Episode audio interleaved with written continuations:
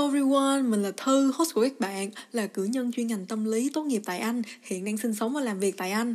Chào mừng các bạn đến với Amateur Psychology, tay mơ học đời bằng tâm lý học. Đây là một series podcast với tiêu chuẩn ngắn gọn, dễ hiểu, sử dụng thông tin trích dẫn từ các nghiên cứu tâm lý học uy tín, học thuật và có căn cứ, thích hợp cho người muốn động vị thế giới và bản thân bằng khoa học.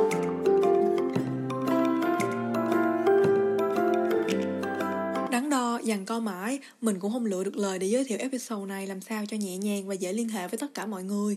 Vì chính bản thân chủ đề này cũng không dễ nuốt và tươi tắn, mặc dù mình biết đây cũng là một chủ đề về tình yêu.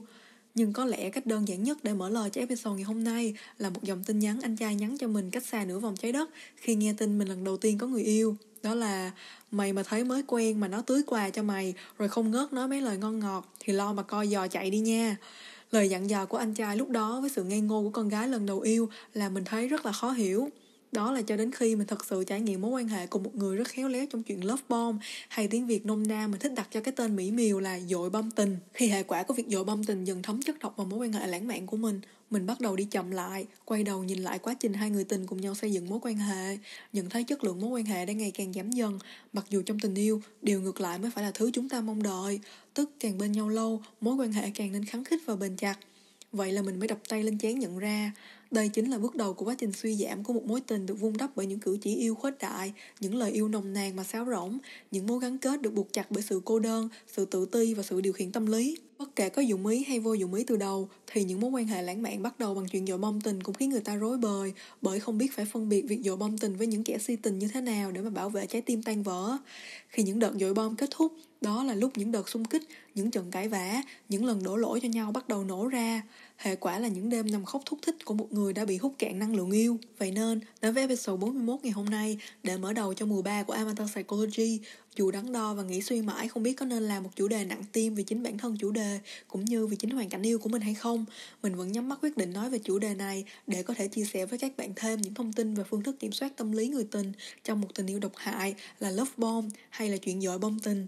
Trong episode 41, chúng ta sẽ điểm qua các câu hỏi như dội bom tình là gì? Những đối tượng nào là những kẻ thích sử dụng phương thức dội bom tình để kiểm soát tâm lý của người yêu? Động cơ gì khiến người ta muốn dội bom tình người khác? Và làm sao để có thể nhận biết dấu hiệu cũng như phân biệt chuyện dội bom tình với tình cảm thật sự của một người si tình?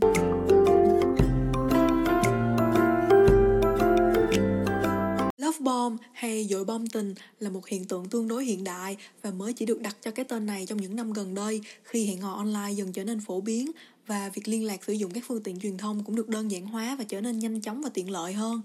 Mặc dù trên các trang báo tạp chí mạng phổ biến như là Psychology Today, rất nhiều bài viết nhắc đến love bomb được đăng bởi nhiều tiến sĩ tâm lý cũng như các nhà trị liệu được chứng nhận.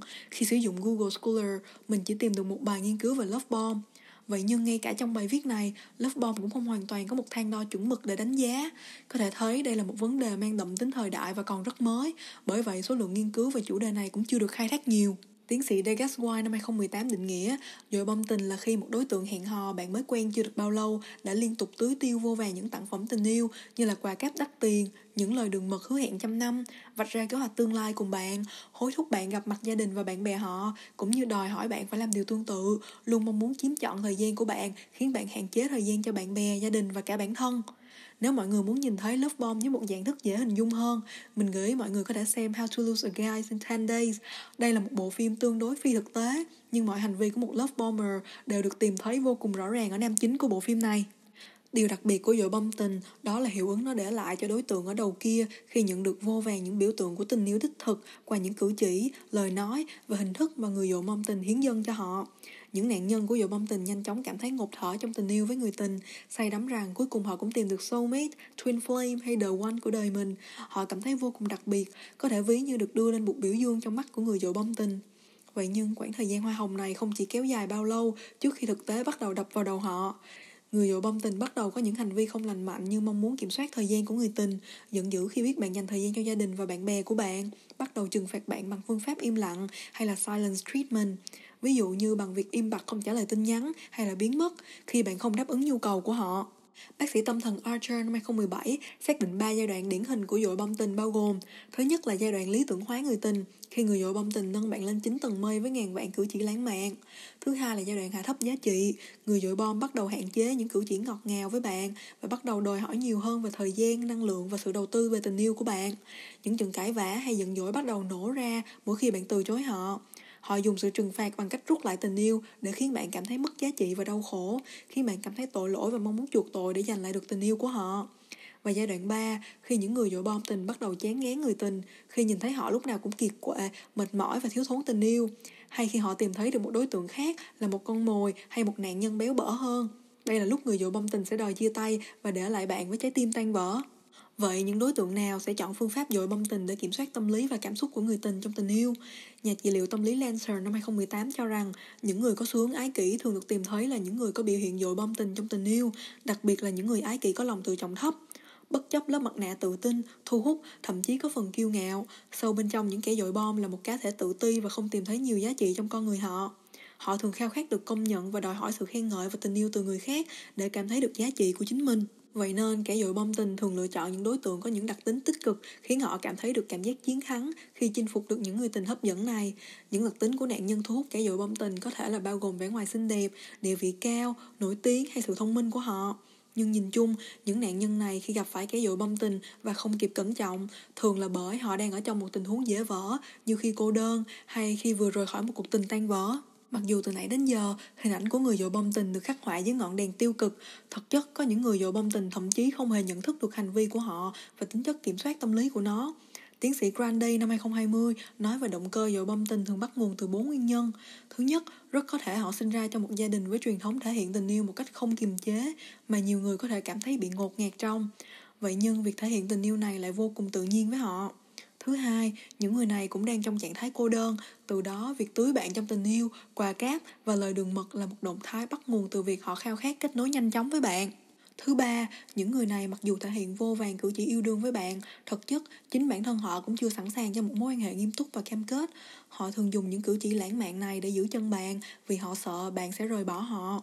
Xu hướng này thường được tìm thấy ở những người có xu hướng gắn kết né tránh. Các bạn chưa có dịp nghe về các xu hướng gắn kết, có thể tìm hiểu những xu hướng này kỹ hơn qua tập 5 và tập 38 của Amateur Psychology nha. Cuối cùng, động cơ tiêu cực thường để lại nhiều hậu quả tổn thương tâm lý nhất cho nạn nhân của love bomb là động cơ kiểm soát, ảnh hưởng tâm lý và lợi dụng tình cảm từ nạn nhân.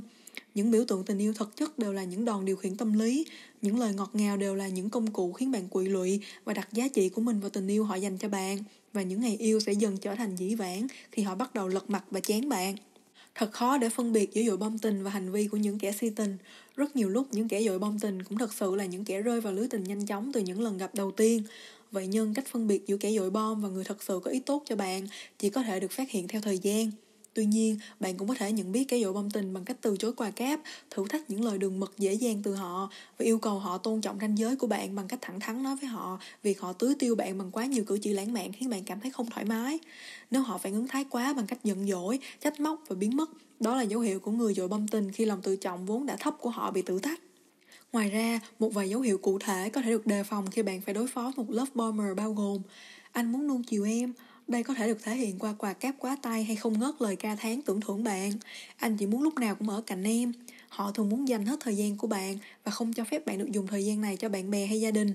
Nếu bạn dám dành thời gian của bạn cho những người khác, họ sẽ khiến bạn cảm thấy tội lỗi. Anh chỉ muốn biết rằng em ổn. Nếu họ đòi hỏi bạn tiết lộ nơi chốn, địa điểm, bạn đang ở cùng ai làm gì 24 trên 7, đây là một hành vi kiểm soát mà người dội bom thường dùng để biết chắc rằng bạn không có những mối quan hệ khác ngoài họ. Chúng ta là định mệnh của nhau. Nếu chỉ mới quen chưa biết gì về nhau, chưa biết tật xấu và lỗi sai ở nhau, mà họ đã có thể ninh ninh rằng bạn là chân mệnh đời họ, thì chắc chắn là để điều khiển tâm lý bạn, khiến bạn cũng tin vào định mệnh này. Anh và em mãi mãi không xa rời. Đây là một dấu hiệu cờ đỏ khi những lời sáo rỗng này được thốt lên quá sớm trong giai đoạn tìm hiểu của một quan hệ mới chấm nở mà bạn không nên đón nhận ngay lập tức.